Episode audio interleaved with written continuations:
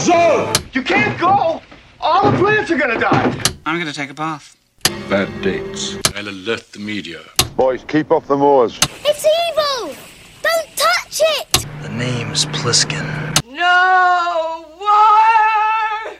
Hang on!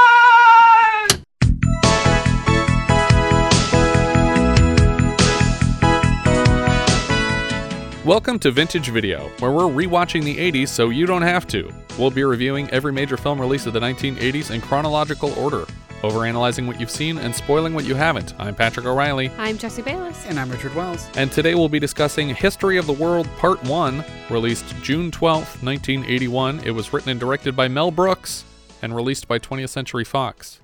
Chris Evans was born the day after this film was released. Happy birthday, Captain America. In 1979, a grip on the Fox lot asked director Mel Brooks if his next film would be a big one. Not having a next project lined up, Brooks joked that it would be the biggest film ever made, and even announced a joke title The History of the World. The subtitle would come later. The title is a reference to Sir Walter Raleigh's History of the World Volume 1, which he composed while imprisoned in the Tower of London. Do you guys recall the last film we discussed that was adapted from the works of a knight being held in a London prison? Excalibur? That is correct. Sorry, Richard. I, I knew you had that one. Yeah, no, it's fine. It was adapted from the works of Sir Thomas Malory, written during a sentence at London's Newgate prison. I love I love candy bars with Newgate. Yeah, Newgate. Sir Walter Raleigh had fully intended to continue onto a volume 2, but was beheaded after the first volume. So volume 1 ends in 130 BC. Wait, was all of that thought out when they thought of the history of the world part one? Or was no. that okay? Well, I, I think when the part 1 got added, yes, it was a reference to those Sir Walter Raleigh things. and the fact that there wasn't another one? yeah. Even though he's called part one? or that he was leaving it open to eventually come back to. Raleigh is known for at least claiming to introduce both potatoes and tobacco to Europe, though modern historians dispute both claims. Mary Margaret Hume was cast when Brooks saw her on a billboard in Los Angeles. I'm still stuck on where did potatoes come from? He invented them. no, he found them elsewhere and brought them to you. Where was elsewhere? Where did potatoes come from? I don't know. I'm not Walter Raleigh. Richard Pryor was already cast as Josephus, but two days before production began was the night Pryor set himself on fire. Brooks wanted to wait for Pryor to be available, but Madeline Kahn recommended Gregory Hines for his first ever feature film role, and I have to assume Cleavon Little would have also been on the short list for that. Ursula Andress from last week's film reportedly turned down a role, but I couldn't figure out which one. I would guess Empress Nympho. Uh, Well, she's not as she's not that funny. Yeah, I would say it's probably be the Miriam role Oh, sure. That makes sense. or sense. the the the French Revolution yeah, lead, the Cloris Leachman character. Madame Defarge. Yeah. The film opens with a 2001 A Space Odyssey parody narrated by Orson Welles.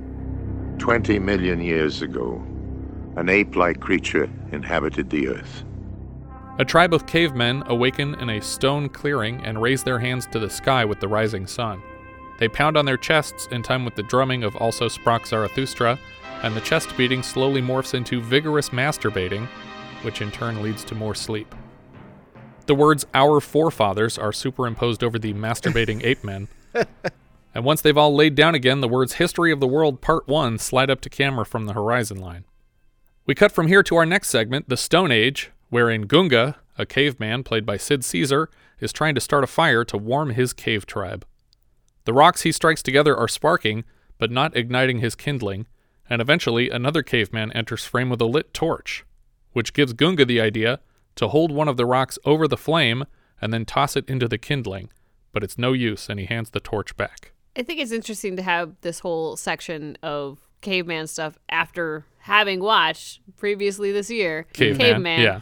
who I think did this section better, which is funny to me that, that that's true because like this is such a shorter segment of that. You think Yeah. that you'd really hit it home with this, but I think like caveman did it better. With their fire stuff? Uh, yeah, I mean, just with all of it. with all of it, Yeah. with all of it. Like they they spent an hour and a half or whatever. Well, it that was the focus of the movie. You know, they were only thinking about caveman stuff.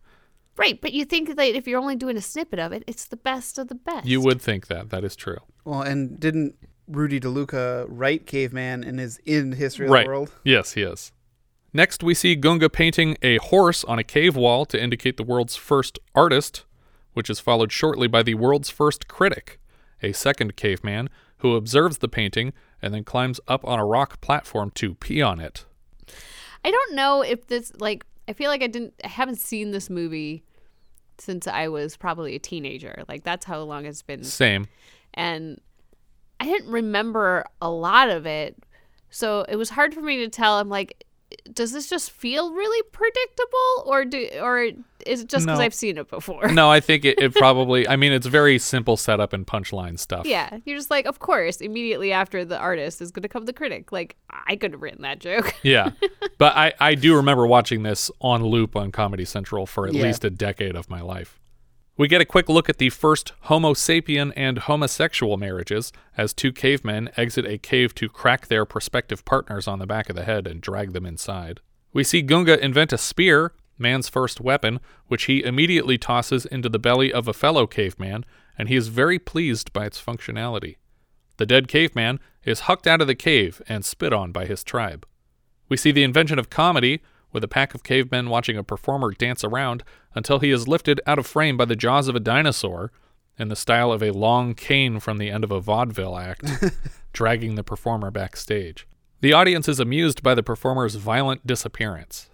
Next, music is invented when Gunga drops rocks repeatedly on the foot of another caveman, who screams in pain. The sketch evolves into a sort of torturer's apprentice situation where a line of cave people have rocks dropped on their feet to produce an arrangement of notes. This is a this is a Monty Python sketch, isn't it? Or I mean, it, it is in Baron Munchausen, or so maybe it's in Baron Munchausen, which is too. after this. Just- It's okay. 89. For some reason, I was thinking of uh, what do- what what do they do in um in Munchausen? Is it people or is It's it a, cats? it's it's a play called The Torturer's Apprentice, and it's a bunch of people in a box, and they're pushing keys on a piano that are poking the people. To Oh. I feel make like I've seen this done as well with cats though, and I don't remember what that was in. It might also have been the actual instrument called a katzenklavier, Oh, maybe that's which is it- yeah. used to you arrange cats in order of pitch in a box and you smash them Really? To make sounds. didn't just it's make it's that a up in my head. theoretical instrument, Oh, but there is a Wikipedia page for it. Next, we get a short bit on the Old Testament, probably the best known part of the film, which was actually improvised on set when Mel Brooks realized that the Stone Age set would work perfect for a quick Moses bit. We see Brooks with a Moses beard listening to the commands of God and being gifted three tablets with the 15 commandments that men are to live by. As he carries them down the mountain, Moses is a bit careless with the tablets. All pay heed. The Lord, the Lord Jehovah, has given unto you these fifteen. Wait. Ten, ten commandments for all to obey. The carvings in the tablet props are the actual Hebrew versions of the commandments, and the legible parts of the broken commandments read Don't impregnate, don't laugh, don't buy, and lastly, don't break. Well, that's not as funny as it should have been. No. And if you'll notice, that's only four because the fourth of those five is illegible on the tablet. So those are the only ones that could be translated. Next, we transition to the Roman Empire. We start with a V and X store, the ancient Roman equivalent of a five and dime store. We pan down on a column salesman played by director Barry Levinson. Yeah. Columns, columns, get your columns here. Ionic, Doric, Corinthian. Put a few columns out in front, turn any hovel into a showplace. Columns. We see a barber bloodletter, a phony psychic, and we get a quick flash of a used chariot lot. Chariots, used chariots, low mileage, they're great.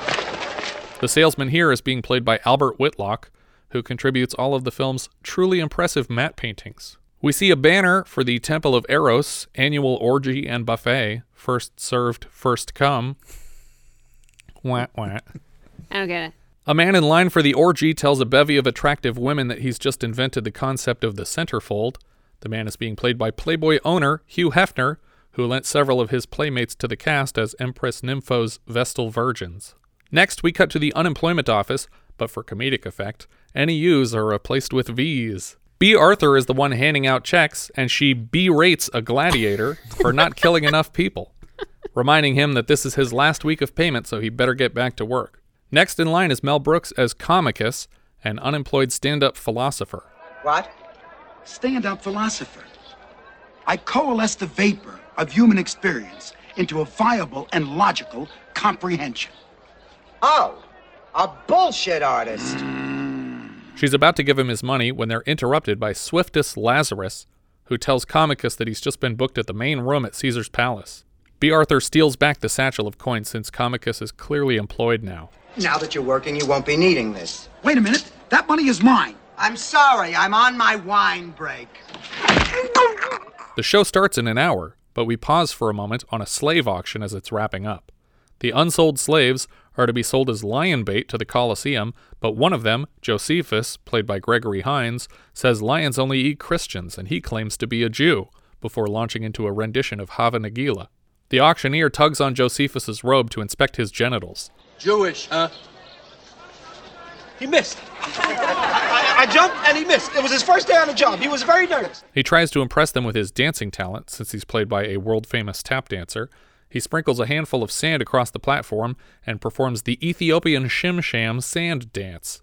When they ask him where in Ethiopia he's from, he says 125th Street, as a reference to New York's 125th Street, which is the main street of Harlem. Out of nowhere, a horse dragging a carriage collapses in the street, and its driver starts whipping the shit out of it. A woman tries to stop him, and when he reels back to whip her, Comicus intervenes, knocking the man out.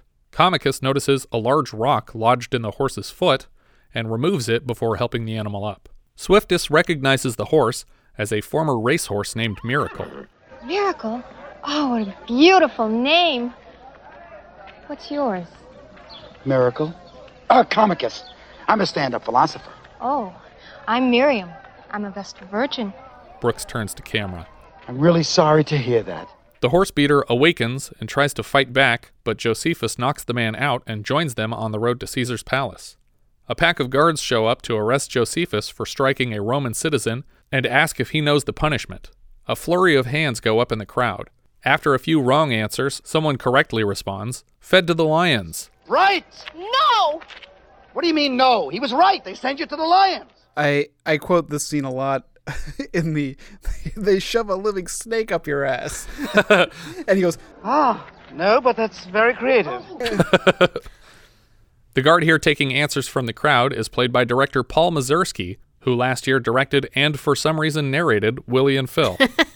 the Empress Nympho, played by Madeline Kahn, is carried through the crowd in a litter.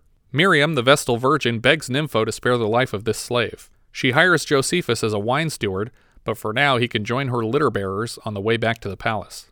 I feel like until she entered, I didn't laugh audibly at Yeah. any any joke in this entire movie, but then she enters and I just love every word out of her mouth. It's pretty impossible not to laugh at Madeline Kahn. And she definitely has my favorite line in the whole movie, which is coming up later. Oh. Do you know what it is? Oh, it, it, it sounds very improvised to me, but I love it so much. Uh, I'm, I'm trying to think of what it could be. I'll I'll, I'll point it out when yeah. we get there. Um, I I do. There's so many like just random things about this movie that I love. Um, when when she first arrives, the guard just goes, Move that miserable piece of shit!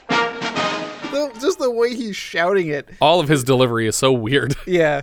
We cut to the exterior of Caesar's Palace Casino in Las Vegas, playing the part of the ancient Roman ruler's palace. A row of horns blare to announce Emperor Nero and Empress Nympho as they enter the throne room. Caesar here is being played by Dom DeLuise, and he's introduced by his flamboyantly gay assistant. All hail Caesar, Emperor of Rome, monarch of the Roman Empire, ruler of the world. At the head of the room, Caesar scratches himself and farts when suddenly the great warrior Marcus Vindictus arrives. Who returns to Rome after winning a great victory over the Cretans at Sparta. Make that the Spartans at Crete. Vindictus is being played by comedian Shecky Greene. He's here bearing gifts, and Caesar wants to know what's under the sheet. Sheet? Sheet! Sheet! Oh! Oh, the sheet! Yes! because he just pauses. He's like going on about what he's saying. He's like, "What's under the sheet?" like, Yeah. it's it's like it's He has no patience for the rest Yeah. of the speech. But I, I also really love the way Shecky's like, the sheet? Oh, yes, the sheet. Sheet, yes. Uh, it's a bathing vessel, and to fill the tub, a collection of gold stolen from the Orient. Caesar jumps into the bath to bathe in the gold coins, and while he's distracted, Vindictus flirts with the Empress. I am your servant. Ah, but the servant waits while the master bathes. Caesar stands to recite a poem and requests a small lyre, the instrument, but is brought a small liar in the form of actor Johnny Silver claiming things like he wasn't even there or the check is in the mail. Josephus is ordered to bring wine before Comicus is introduced to do his set. It starts well, but eventually he starts making fat jokes, and Caesar is personally offended. His attempt to switch gears also gets him in trouble when he jokes about politics and the corruption of the Roman government all the way up to the emperor. Caesar orders Comicus killed. Boy, when you die at the palace, you really die at the palace. And then, when Josephus spills wine on Caesar, he orders them both killed, but Nympho is able to talk him down from executions to a fight to the death. Comicus nearly wins the fight, but asks Caesar to spare his opponent's life and is ordered to kill the man. Let him die. Tough shit.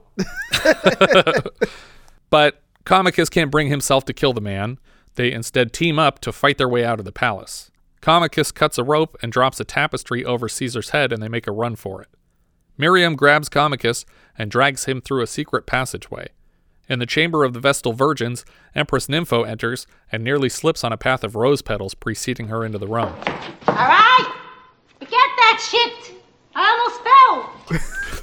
that, that line is the one that killed me. That's my favorite line of this whole movie. Because I wouldn't be surprised if, if she was literally saying that to the people on the set. Yeah. But it also reminded me of anyone who throws roses at my son's feet will answer to me. What is that from? Uh, originally, it's from Coming to America, but I always remember it mostly as the lines of James Earl Jones as Darth Vader. Just Ah.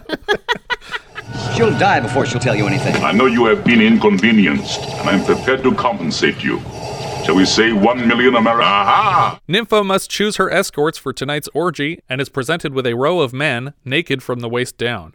She sort of sings her response as she looks over the line of dongs. No, no, no, no, no, no, yes. No, no, no, no, no, no, yes. No, no, yes. No, no, no, no. Miriam smuggles Comicus into the chamber and hides him behind a curtain. The guards enter the Empress' quarters to find the fugitives, and they notice Josephus posing as a slave in her chamber. But all of Nympho's slaves are supposed to be eunuchs, and he's much less muscular than the rest. You have to give him some time. He has just been snipped. It seems to me that Nympho could also just order these guards out of her quarters. Yeah. Don't they answer to her? Probably. But instead, they're invited to test the men's virility. They call for Caldonia to do a dance in front of each guard to test them. Caldonia! Caldonia! Let's make their big head so hard. which is apparently a reference to a 1945 Louis Jordan song called Caldonia, whose lyrics read Caldonia! Caldonia! What make your big head so hard? Uh, this is also a scene that I quote a lot uh, when Rudy DeLuca is trying to talk to him, and he goes, "Speak up, mucus." Yeah. I, when, when I can't hear people, sometimes I will say that. accidentally call them mucus. Caldonia dances for each of the four slaves who are all covering their crotches with feather dusters. When she dances for Josephus, a feather from his feather duster is lifted into the air as if by his erection, and he jumps over the balcony to escape. We get a quick moment with the Roman Senate choosing to vote between building palaces for the rich or housing for the poor. Fuck the poor! Good. Comicus and Miriam find Josephus and make plans to meet at the theater across the street from the baths, while she finds Swiftus. We see a quick moment outside a shop where a blind man, presumably Oedipus, is begging for change. He's wearing a sign that says Give to Oedipus, with the only non VU that we've Mm. seen in Rome so far. Oedipus is able to recognize Josephus coming and offers a behind the back low five. As they slap hands, Josephus accurately refers to Oedipus as a motherfucker. Hey, Josephus! Hey, motherfucker. Miriam and Swiftus wait outside the theater, and Swiftus impatiently checks his watch, which is an hourglass strapped to his wrist. You should have been here over 30 grains ago. The friends reunite, and Miriam leads them into the theater, Now hurry, walk this way. borrowing a joke from Young Frankenstein, Walk this way. Which we last heard in 1980's Private Eyes. Walk this way. You're not going to mention when we're going to hear it next? When are we going to hear it next? Men in Tights. Walk this way. Shows up again. That's true. Here, the characters following her have a hand on a hip and wave their robes girlishly, while in Young Frankenstein, the follower emulates Igor's limp, and in Private Eyes, it was another limping joke, I think. We take a moment for all of the characters to dress up as Trojan soldiers, but the time is wasted because they are immediately spotted by the actual Roman guard and make a run for it. Vindictus loses their trail coming around a corner by a pharmacy. Hey, say, chemist, can you help me? What are you looking for? A pack of Trojans. Gee, I just ran out. We get a groaner bit here where Comicus says the streets are crawling with soldiers, and then we see them literally crawling through the street. He suggests they need a miracle to escape, and the horse named Miracle overhears his name and neighs to them. They rush to the horse's wagon to ride it out of town. Before he gets to the wagon, Comicus has a quick duel with Vindictus, but knees him in the balls to escape. I do like though that Vindictus is slashing at him, and his his shield and sword are clearly made of styrofoam, and Yeah. they're just breaking apart as soon as he touches them. And he's like, Oh my god! I'm fighting with cardboard! Goodbye, head. Hello! Ah, ah, ah. On the road out of town, Josephus recognizes a huge crop of marijuana plants and suggests they pull over. He rolls a giant blunt from the weed and then jumps back in the wagon to light it, waving smoke in the faces of the chariots following them. The Roman guards all get high and forget why they were chasing these people in the first place and give up. Comicus and friends come to a flooded part of the road, and we see a Moses looking gentleman, played by another Mel Brooks, in the inserts, but obviously not in the wide shot, standing on a rock beside the waterway. He raises his arms in the air, and magically the waters separate to make a path for the horse to cross the stream. After Miracle crosses the river, we notice that Moses was not performing a miracle, but raising his hands because he was being robbed. Do you guys recall the last time we saw this exact set used? Oh man, oh, I knew you were gonna ask because I've been racking my brain thinking of what it was. Oh, we we used the the water parting set Mhm. already. Yeah. Oh my god, I don't remember. This is the Universal Backlot, a popular piece of the studio tour, and last year we saw this exact section of the tour playing itself in the nude bomb for a studio tour chase scene, and they actually flooded one of the trams in the river. Right, I forgot about that. Our protagonists take a shortcut to a boat to Judea, and we cut back to the Roman guards stoned out of their gourds. Do you care if it falls? What? The Roman Empire? Fuck it. Vindictus finally catches up with his men, and he lectures them for stopping until another cloud of smoke blows by, and he's instantly just as baked as the rest of them and invites them to dance. We see the ship to Judea, and the sails read El Al, which is an Israeli airline. In Judea, they find work at a small restaurant that needs a waiter, cashier, and dishwasher. I think the place is called Sign of the Fish, the banner outside the restaurant is only partially visible. On his way into the dining room, Comicus is instructed to push the mulled wine because they need to get rid of it. As he circles the table, it becomes clear that this is Jesus talking to his disciples. Jesus here is being played by John Hurt, the titular elephant man of our previous Brooks film. He's telling everyone around the table that someone here will betray him, and they don't believe it. The disciples seem mostly annoyed by Comicus's repeated efforts to collect orders from them. Comicus is frustrated and uses the Lord's name in vain under his breath. Jesus. Yes. What? What? What? Yes. Jesus. What? Yes. What? You, what, you said what? What? Nothing. This is like uh, just a very It's like a half-assed Abbott and Costello. yeah. I bit. was gonna, yeah, I was gonna say it's a it's it's a bad version of Who's on First because Yeah. it only has one level. yep.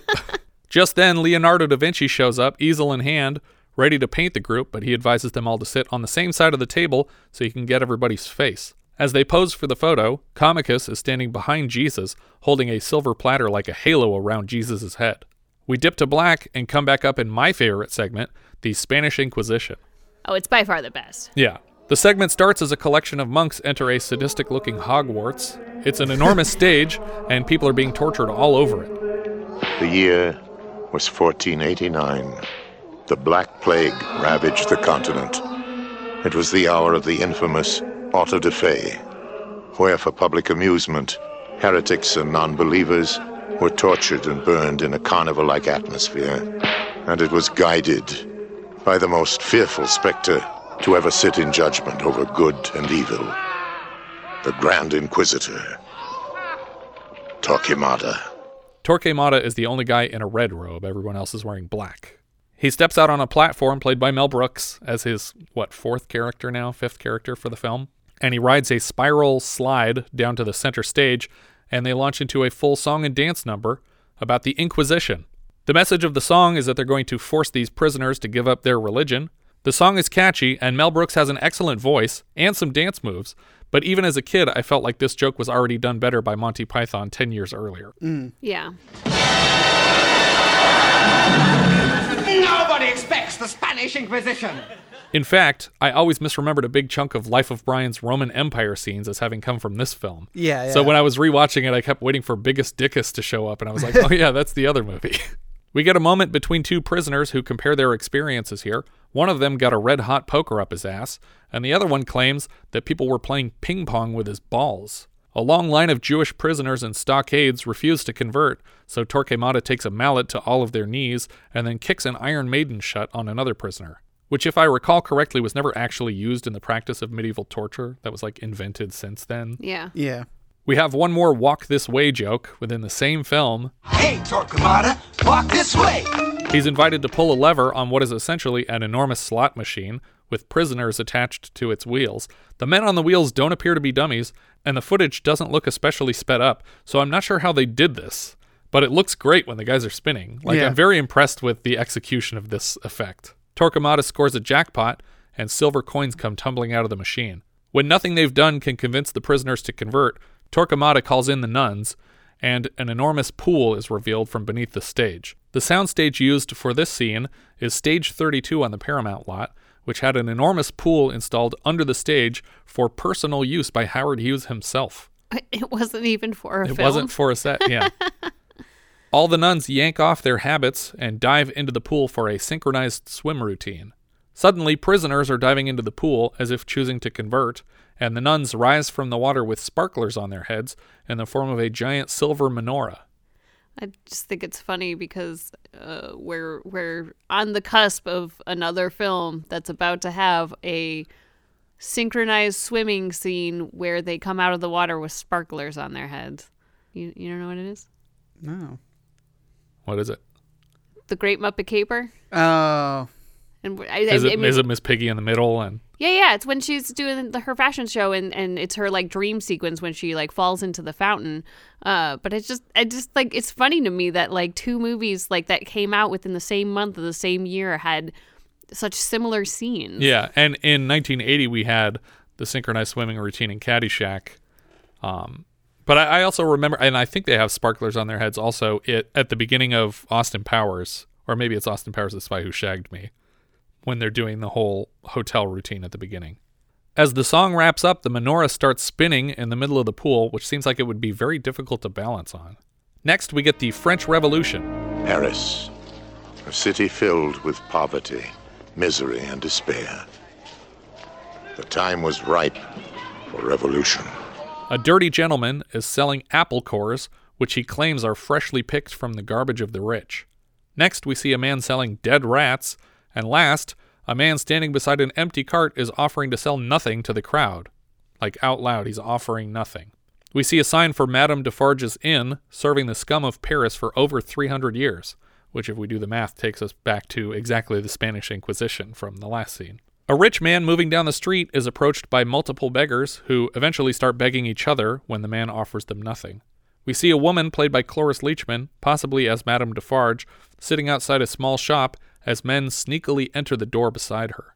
She follows them inside, and the building is crowded with people planning a revolution.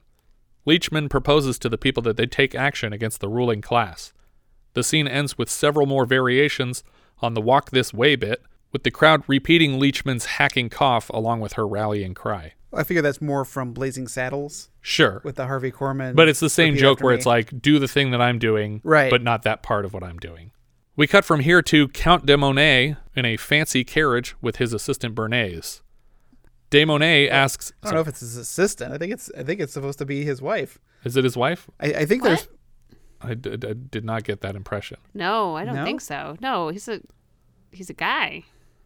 I know, but that, that's that's the joke. no, I feel. don't. No, I. I, I never I got think he's the- supposed to that be his impression. helper. I don't think that's supposed to be. I don't think he's even pretending to be a woman. Oh, really? Yeah. Oh man, I I always read this scene was that they were a, a married couple. No, I think they're they're just um they're like contentious employee Mm. employer situation. Yeah.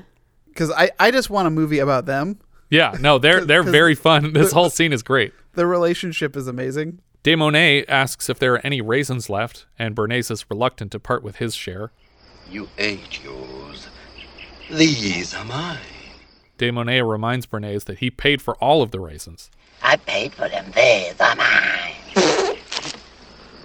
Don't be saucy with me, Béarnaise. As they pass through the city gates, an angry crowd of beggars ask Count de Monet for money, though they mispronounce his name de Money, and he repeatedly corrects them. A red carpet is unfurled from the sides of the carriage and laid completely over beggars in the street, who are then crushed underfoot. De Monet is here in search of the king, who's currently playing chess with human chess pieces. When it becomes clear he is losing, the king invokes the king's privilege and takes three turns at once, which he uses to order his chess pieces to mount the queen piece. Eventually, the king joins the pieces in raping the queen on the chessboard. As he watches the chess orgy, De Monet reminds his staff that their powers rely on the survival of the monarchy. De Monet orders the piss boy to hold a bucket in front of him while he relieves himself. While he fills the bucket, De Monet recognizes the piss garçon, as he calls him, from somewhere, but he can't recall where. De Monet offers the piss boy a tip in the form of a coin, which he drops in the piss bucket. Immediately after climbing off the queen, the king spots another woman bending over to smell flowers and lifts her dress to thrust his crotch into her butt. As they part ways, the king approaches the camera and addresses us directly. It's good to be the king. Another fine lady, Mademoiselle Rimbaud, approaches the king to ask a favor. Her father is being held prisoner in the Bastille, and she is requesting his pardon before he dies there. Apparently, he was imprisoned simply for speaking the words, The poor ain't so bad, and the king is surprised he wasn't sentenced to death. The king offers a predictable trade her virginity for her father's freedom. I was raised in a convent. I don't indulge in pleasures of the flesh. You don't put out, he don't get out. He gives her precious little time to make a decision. You got 10 seconds to make up your mind. Hump, death, hump, death, hump, death, hump, death, hump, death, hump, death. Your time is running out. Hump. She agrees to meet him at his chambers at midnight. The king assaults a fourth woman in his courtyard and again shares with us how good it is to be the king. De Monet finally speaks to the king and announces the impending revolution. It is said that the people are revolting. You said it. They stink on ice. I love that line. yeah, they are. They are revolting. The king waves away de Monet's fears, suggesting that he is a friend to all people, and then calls for peasants to be launched into the air like clay pigeons for target practice. De Monet pitches the king a plan to employ a double in the event of his attempted assassination. Do you guys recall the last time we saw a peasant made to resemble the king in case of an assassination attempt? Excalibur. Kagemusha. Ah. The whole point of the movie. Oh, God damn it. Somehow it doesn't strike de Monet until now that the king bears a striking resemblance to someone here in the courtyard. That's it. Your Majesty, you look like the piss boy. And you look like a bucket of shit. I really love the delivery of that line. He convinces the king that the piss boy is his exact double, and the plan is underway. The piss boy is quickly dressed as the king, complete with a makeup job, but is reluctant to play the king's part. De Monet explains rather blatantly that he is here to die in the king's place, and suddenly there's a knock at the door. It's the virgin daughter, here to pay with her flesh for her father's pardon. Amusingly, Count de Monet incorrectly introduces himself as de Money and then angrily corrects himself. I am the Count de Money. De Monet. Again, this is playing off a previous joke from Blazing Saddles. Right. With the uh, Hedley. Hedley. She offers herself to the king, but unbeknownst to her, the king's duplicate, who is not aware of the deal. It seems he is prepared to hand over the pardon without the price of her virginity being paid. The piss boy quickly forges a pardon on the king's desk and hands it to the girl to order her father's release. We cut to her father in his cell, where he speaks to several caged birds, one of whom, Pierre, seems to have been eaten by a cat in the night. He swings the cat in circles by its tail before throwing it out the cell window, and then his daughter arrives. Her father carries all his pet birds to the window to set them free, but one at a time they simply fall off the window ledge because they're all dead. The peasants begin storming the castle, and Mademoiselle Rimbaud and her father help the piss boy escape. The piss boy tries to explain exactly who he is to the rioters, but they don't believe him. We cut to the piss boy, still dressed as the king and still wearing all the king's makeup, even though he could like take off a mole or some facial features that might make him look less like the king. And he's standing beside a guillotine and asked if he has any last requests. Novocaine! There is no such thing known to medical science! I'll wait! Rimbaud announces almost under her breath that only a miracle can save the piss boy now, and right on cue, Miracle, the racehorse from thousands of years earlier, shows up to collect the piss boy, with Gregory Hines Josephus still driving the cart. Do you guys recall the last time a man with a white horse rescued someone from public execution? Yes. What was that? The Lone Ranger. That is correct. The piss boy informs his fellow escapees that they are quickly approaching the end, and it is time to kiss. In a wide shot, we see a huge mountain carved into the shape of the words The End, and our story comes to a close. But before our credits begin, we are treated to a montage of clips from an as of yet unreleased History of the World Part 2, which begins with Hitler on ice, which goes exactly how you'd expect it to. It's just Hitler skating around for a minute. Next is a Viking funeral, and we see a boat on the ocean lit ablaze under some somber music borrowed from John Morris's score for Mel Brooks' The Twelve Chairs.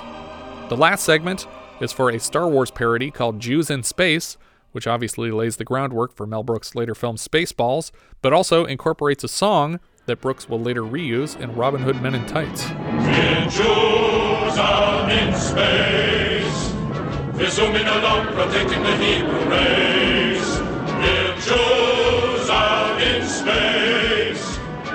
If trouble appears, we'll put it right back in its place. We see starships in the shape of the Star of David. Several sound effects appear to be borrowed whole cloth from the Star Wars films. Yeah, I mean, but this is the 20th Century Fox Right. film, so I'm Oh, sure so it they was- didn't get in trouble for that? No, and Probably. I I think he made deals with Lucas, especially when Spaceballs came around, that he kind of gave him free reign. Usually George Lucas does not have a sense of humor about Star Wars parody stuff, but Mel Brooks came to him and I made some suppose kind of a it's- deal. It's kind of like Weird Al saying, "Can I parody your song?" You're like, Exactly. "Okay, you're Weird Al. Go ahead." Exactly. and here we end the film with credits scrolling out into the stars, emulating the trapezoidal prologues of each Star Wars episode. Brooks mentioned in an interview with Gene Siskel that they tested a scene, since deleted, that made light of the Three Mile Island incident with a whole mutated half animal family, but it didn't test very well, so they cut that part. Brooks has publicly denied any plans for a part two, insisting instead they would jump right to a part four. And yet, about six weeks ago, History of the World Part 2 was officially announced as an eight episode Hulu variety series. So look for that sometime next year, probably. I, I would have liked like uh, do you remember Hysteria? Oh, yeah. Yeah. Like I would. It I was like sort of an An- Animaniacs follow up show. Yeah, and like a, a his, historical Animaniacs. Yeah. if you will, where they took like actual historical events and made like comedy scenes from them. Mhm. Uh, I would have liked that. Like, I think I, w- I feel like that would have been something what I would want for a sequel instead of a. Well, maybe that is what this is. You, Okay. Mm, I don't know. Yeah, I do feel like the, the point of it being a variety show is that it's probably going to be like really well produced sketches. I But hope so. It'll be like drunk history. Yeah. yeah, maybe maybe something like that. I would hope that it's not just one story per episode though, that it's like segments, you know, that it's like 5 minute pieces. Yeah, yeah, yeah. The sketch show would be nice. But yeah, I really like this movie. Um, I remember watching it a lot as a kid. It's probably one of my favorite Mel Brooks movies just because I I'm not a huge Mel Brooks fan and I probably watched this one the most. It is weird that one segment of this film is like 50 minutes long. Yeah. And it Mhm. takes up so much of it. And I, I remember even as a kid when they come back from a commercial break being like, what happened to the people that we've been following for the whole time? It's like, no, this is a different section now. But it's the same movie, right? Yeah, you watched uh, Comedy Central though. Like we had a VHS of this. Like I clearly remember having a VHS of this as a kid and thinking it was wildly inappropriate that I was watching it at Yeah. the age I was watching it. but it's still it's it's one of the better movies of this ilk that we've seen so far on the show which uh, following in the footsteps of Wholly Moses Mhm. or uh the the Marty, Feldman, one. yeah Well, but that's that's in contemporary times. right but it, they were trying to do religious parody stuff Okay. and i feel like they failed a bunch of times in a row And then this was the first step back to like this wasn't a complete failure. There's funny stuff here. Mhm. Um, and I, I feel like obviously Mel Brooks knows how to use Madeline Kahn in a way that other people so far have not over the course of this Yeah. podcast. Um, that he knows how to write for her. And I, I as much as I like Gregory Hines, I do feel like that should have been Richard Pryor. And the whole time you're watching it, you're just like, I can hear Richard Pryor deliver all these lines. Yeah. And it would Yeah. be the only difference is it would be slightly funnier. Yeah. In God we trust. In God we trust. There you go. It's definitely a thumbs up for me though. I have a lot of fond memories of growing up with this movie, and this this is, and I've seen it. Gosh, I, I can't even tell you how many times. But this this time I actually kind of sat down and watched it very objectively. Yeah. Um, and I noticed a lot of things that like are kind of like you said. I think you mentioned like there's some cringy moments. Like yeah, the there, jokes there's don't weak, land. weak jokes. Um, Mel Brooks will often just like repeat something someone says in a weird way. Like Yeah, Judea, Judea, Judea. or, it's like that's or- not funny. or it's not even that. It, it's like like Josephus says, like we're armed with the power of mighty joint. Mel Brooks will just go mighty joint, like Yeah. like he didn't know how to respond. Yeah. To to that line, there's a couple of, of instances like that. He just says something, and it's like he's like I feel like there's probably a lot of improvisation going Probably, on, on yeah. the set. Yeah. I feel that as much as I do really like this movie, and it is a thumbs up, I feel it, it has a lot of weaknesses that I, I had not recognized really like outside of like it was like because you have something like Young Frankenstein and Blazing Saddles, which to me are leaps and bounds above above History of the World. I Yeah. uh, Blazing Saddles is my favorite Mel Brooks movie. I don't actually care for Young Oh, well, that's where you're completely I know I'm incorrect, 'cause objectively it's the, wrong. It's the best of like all of them. But Blazing Saddles is my absolute favorite of all of his movies, and this is probably a close second place because I don't care for Spaceballs. yeah, Spaceballs is is is messy.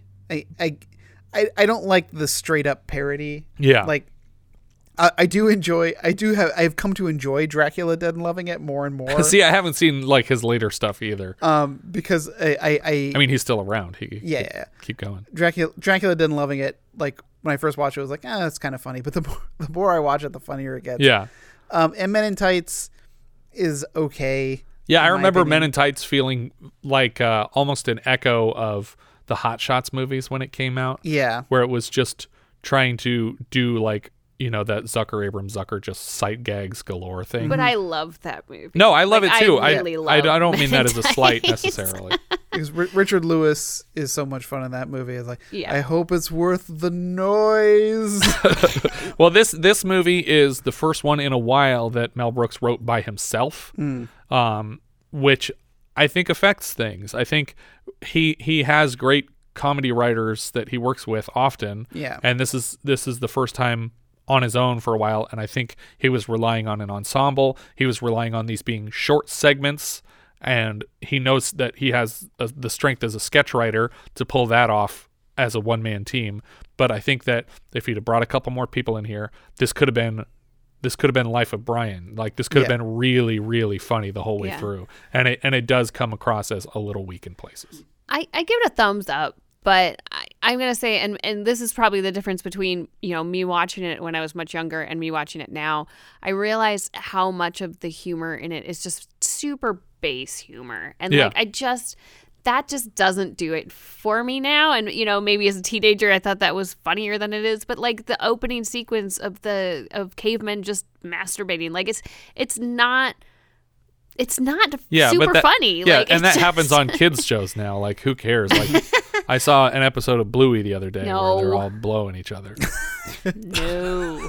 That's not true. Um, but like I, I, I just feel like Maybe that's a different show. they're going Bluey. Blowy. Blowy. You watched the wrong. Careful Careful what you ask for when you use the microphone on the Apple TV. uh, but yeah, I just think that like it's it's it's it's not trying hard enough to go for those really stupid jokes. Yeah, and and obviously it's a little embarrassing to watch the bit with Dom DeLuise, and when he gets to the front of the room, he's scratching his crotch and he farts, and people are just groaning around the room because every time I hear a fart in a movie, unless there's like something is physically being affected by the fart in the shot, I assume it was. It was decided in post that they would add a fart sound effect for laughs, and n- nothing is directly affected by this fart. So it makes me think that they just added it in post because they were like, "What would make this moment funnier?" And it's like, it wasn't that. Turns out it wasn't that. I, I look at like the, the movies that he did before, things like like High Anxiety, which I think is is also superior to this movie. And that's that's closer to what you were talking about before with being a parody film because it's Yeah. it's very it's all Hitchcock stuff. but but the, because it's borrowing from so many different Right, Hitchcock yeah. things, it doesn't feel like a direct parody It's of not a shot for shot remake of Yeah. Star Wars. Uh, it's not a shot for shot parody like the uh, newer Psycho. The Sure, yeah. Sorry, that was a little joke. dig at Gus Van Sant there, but uh, I still really enjoy this movie. I still quote it a lot. Um, I, I I think it's it just gets to the child in me uh, that I because I I too watched this movie as a child. Yeah. Um, and didn't get a lot of the jokes. Yeah. Um, but getting them now, I enjoy it a lot. Yeah, more. yeah.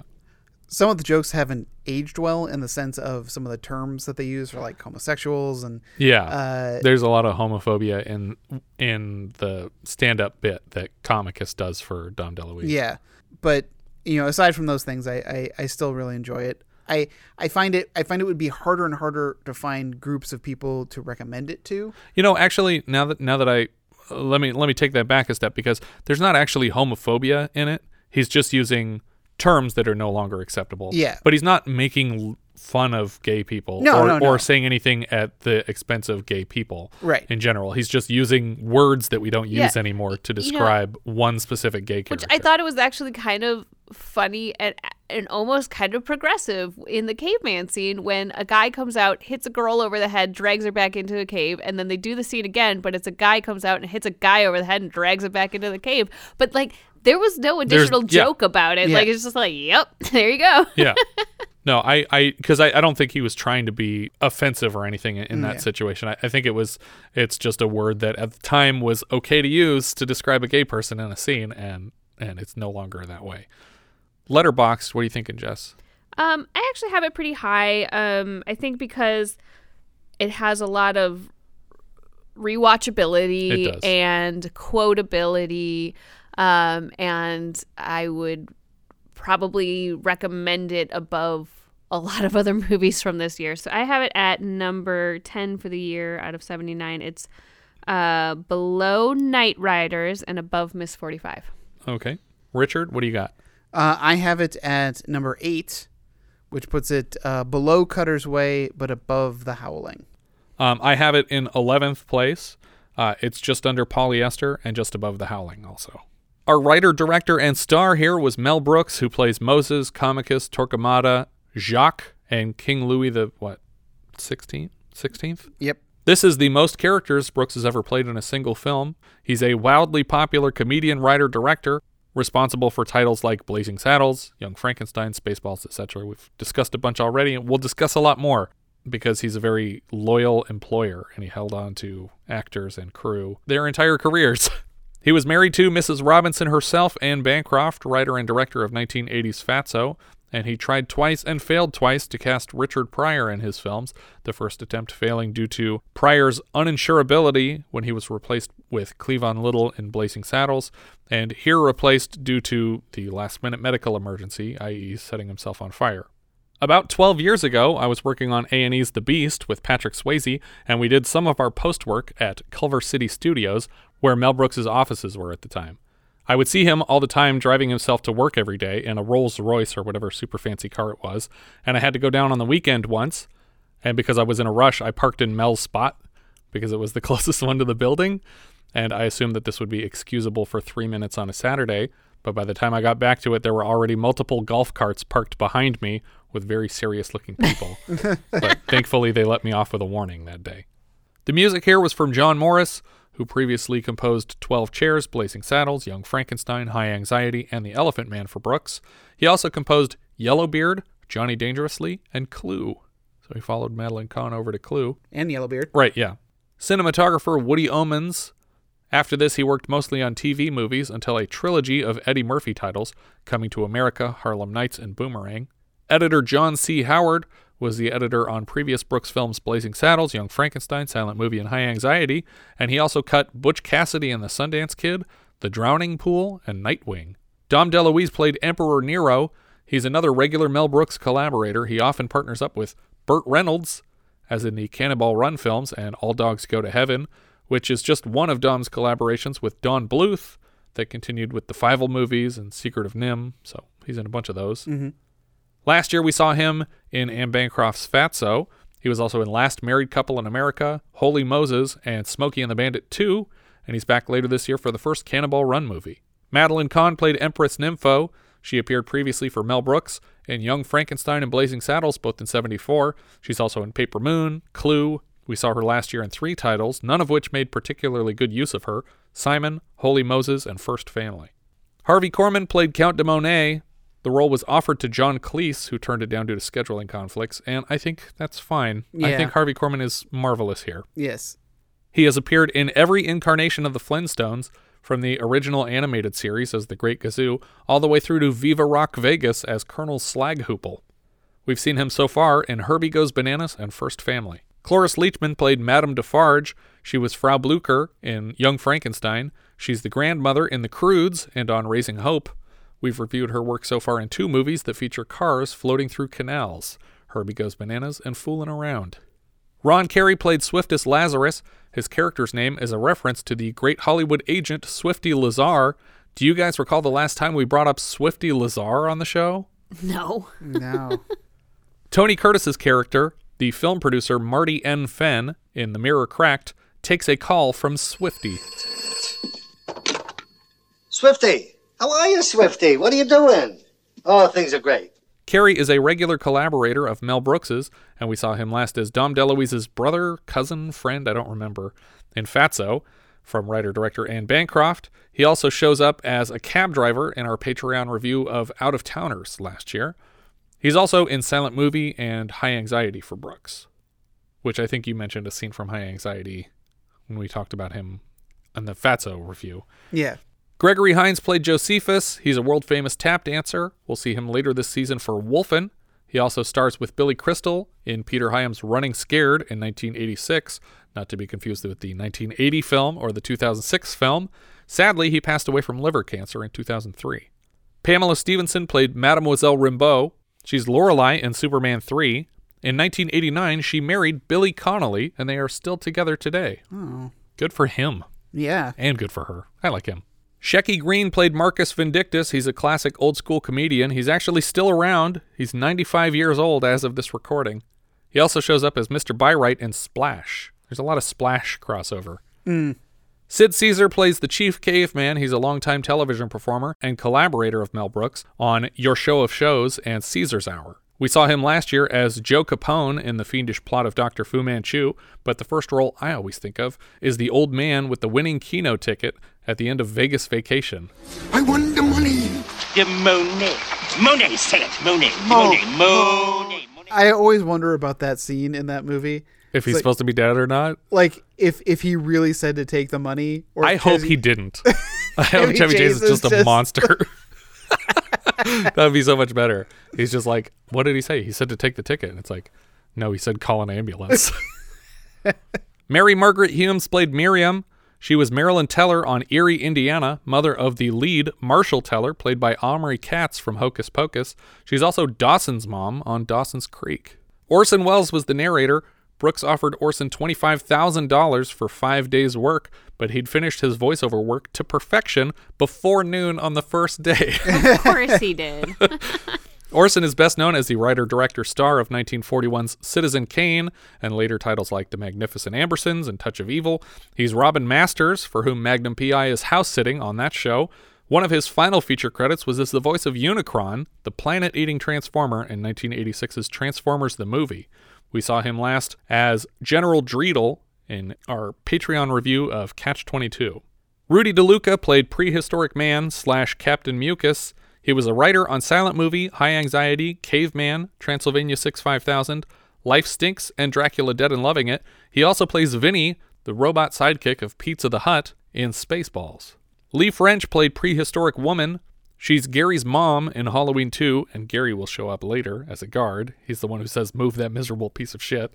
Richard Karron played prehistoric man. He was Sonny in Fatso last year. He's the voice of several Darkwing Duck characters. Sammy Shore played prehistoric man. He is the husband of Mitzi Shore and the father of Pauly Shore. Suzanne Kent played prehistoric man. We just saw her as the music agent in Nice Dreams, who mistook Chong for Jerry Garcia, and last year we had her as a contestant in the Gong Show movie. She's also Miss Renee on Pee Wee's Playhouse. Michael Champion played Prehistoric Man. He plays Helm in Total Recall and Casey in Beverly Hills Cop. Howard Morris played Court Spokesman, the Roman Empire. He's a big time voice actor dating back to Beetle Bailey in the early 60s. He did miscellaneous voices on The Flintstones and Mr. Magoo series. He's Mr. Peebles on Magilla the Gorilla. He was Jughead for the entire run of the Archie animated series. He's miscellaneous voices on Alvin and the Chipmunks, miscellaneous DuckTales voices. He's King Amuck on TaleSpin. He was Wade Duck on Garfield and Friends, which I think is the character that's always wearing an inner tube, right? Um, Isn't that Wade Duck? can't remember. He's Flem on Cow and Chicken and I Am Weasel. He's also the voice of the Hamburglar in all the McDonald Land commercials and the Gopher in the Many Adventures of Winnie the Pooh. He also plays the live action roles of Professor Lilo Man in High Anxiety and Dr. Zadell in Splash. Uh, it's Professor Lil Olman. Lil Olman? Yeah, because Mel Brooks goes, Professor Little Old Man. it's like Lil Olman. Charlie Callas played the soothsayer in the Roman Empire. He's Elliot from Pete's Dragon. Paul Mazursky, we said, is the Roman officer who was taking answers from the crowd. He's the director of Willie and Phil, as well as Bob and Carol and Ted and Alice, Harry and Tonto, Next Stop Greenwich Village, and An Unmarried Woman, and later, Moscow on the Hudson, Down and Out in Beverly Hills, and Moon Over Parador. Ron Clark played Stoned Soldier Number One. He was the writer of Silent Movie, High Anxiety, and Life Stinks for Brooks. Jack Riley played Stone Soldier Number Two. He played Riley, the piano player, in The Long Goodbye, the one who's mm-hmm. playing The Long Goodbye on the piano.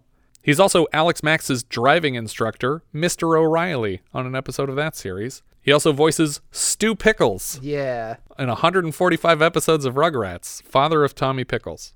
Art Metrano played Leonardo da Vinci. He was Mauser in the Police Academy movies. He was a gas station attendant in How to Beat the High Cost of Living last year, and we just saw him as Joey in Going Ape earlier this year. Henny Youngman played a chemist in the Roman Empire. That's the guy who said, Oh, we just ran out of the mm-hmm. Trojans. He's a classic old school comedian guy, famous for lines like, Take my wife, please, a bit which he actually tells himself as a comedian in the movie Goodfellas. He's also worked previously with Brooks for Silent Movie as Fly in Soup Man.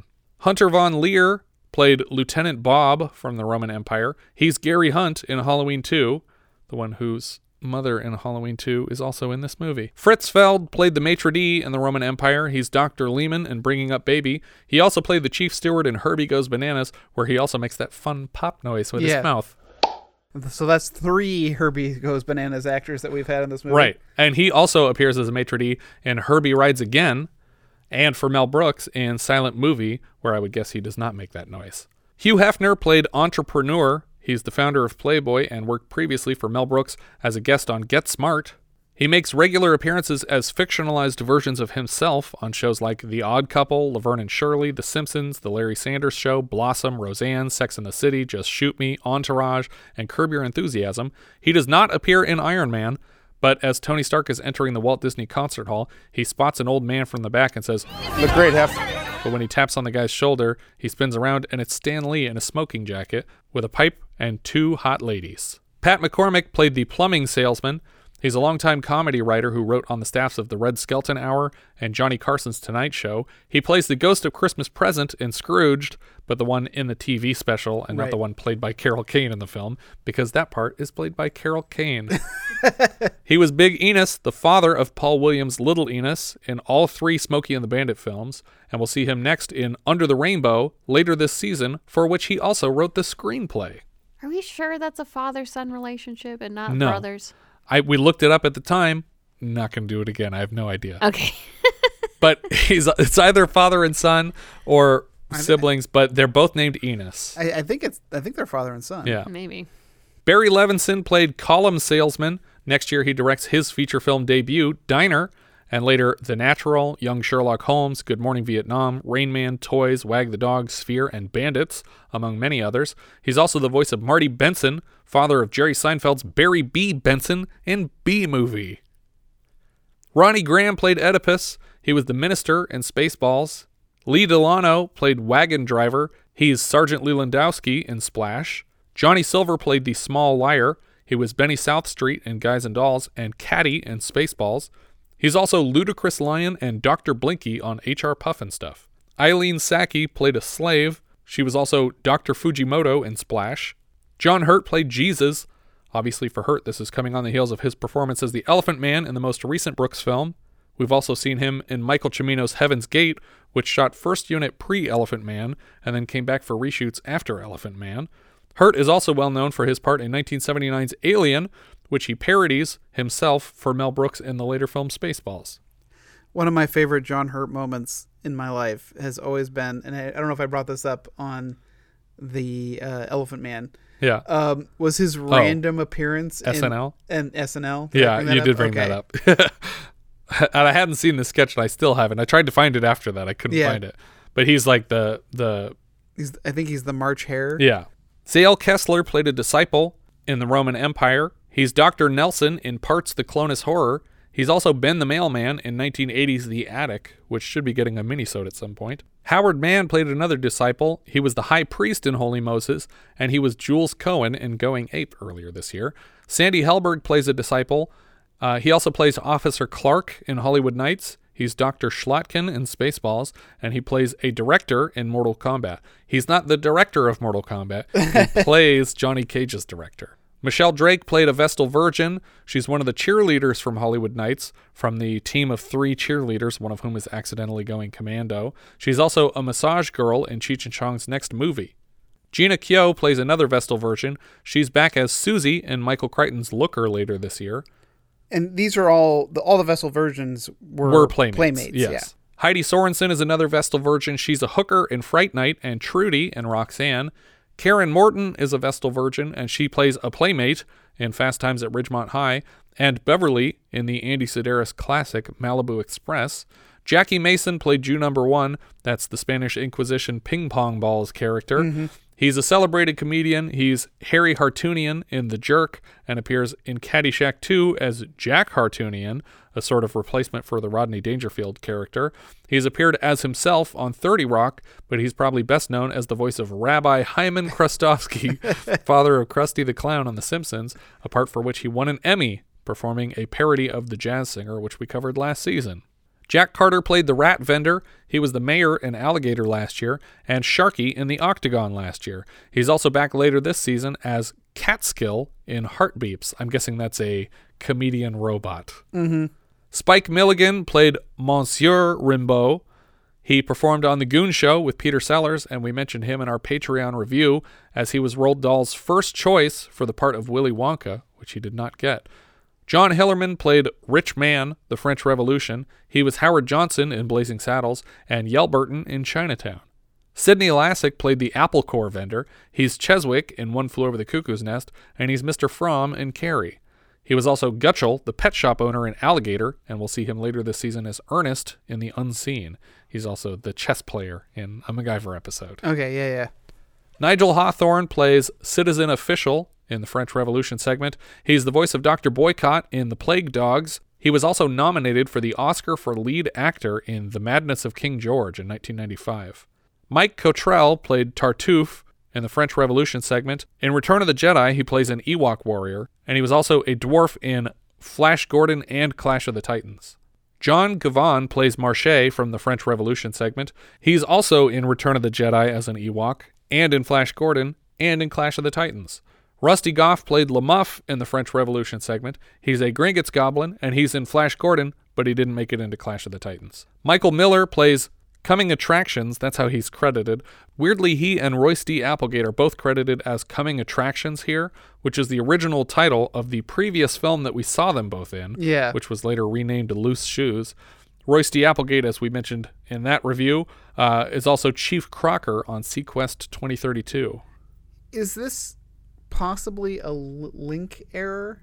How would how would that work?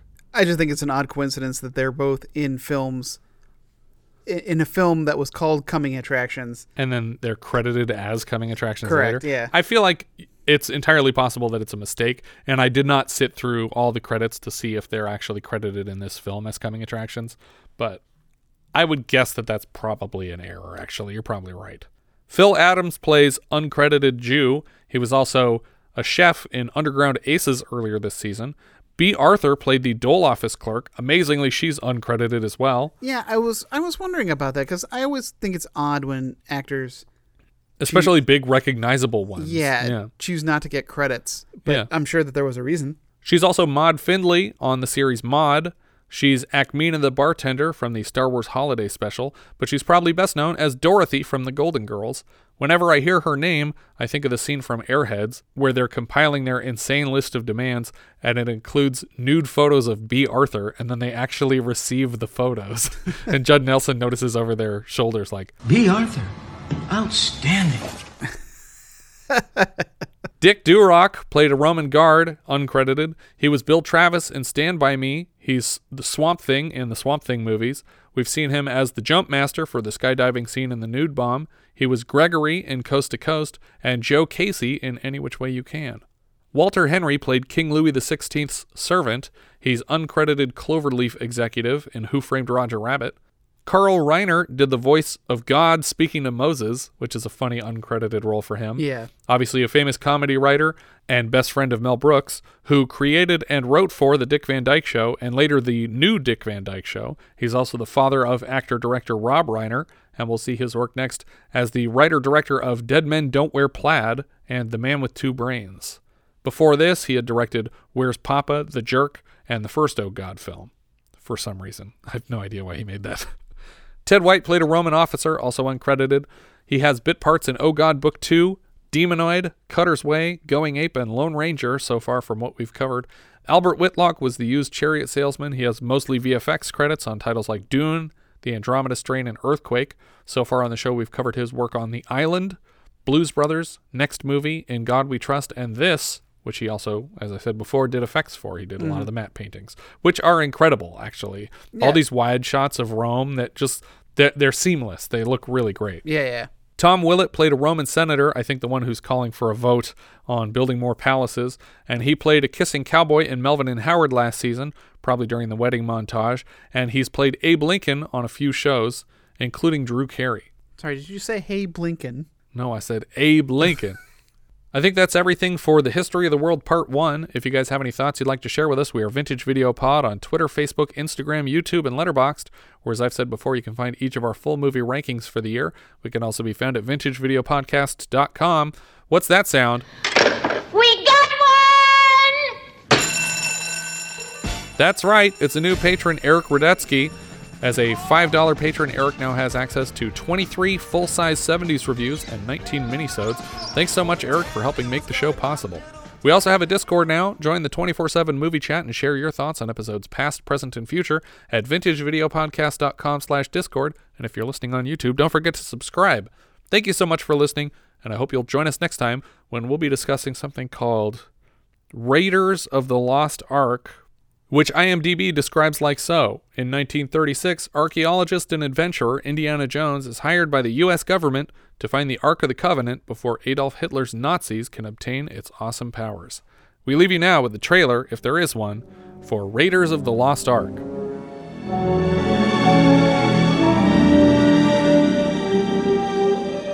For nearly 3,000 years, man has searched for the lost Ark of the Covenant. The Bible speaks of the ark leveling mountains and laying waste to entire regions. Not something to be taken lightly. No one knows its secrets. Jones, do you realize what the Ark is? It's a transmitter. It's a radio for speaking to God. An army which carries the ark before it is invincible. The Ark. If it is there, Eternis, then it is something that man was not meant to disturb. It is protected by forces beyond imagination. It is desired above all treasures on earth by those who are good, trust me, and those who are evil. I'll tell you everything. Yes, I know you will. Raiders of the Lost Ark. Let her go.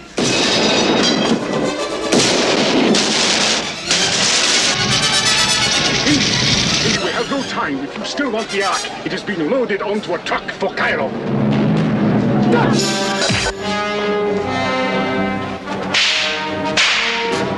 Raiders of the Lost Ark. A film from Steven Spielberg and George Lucas.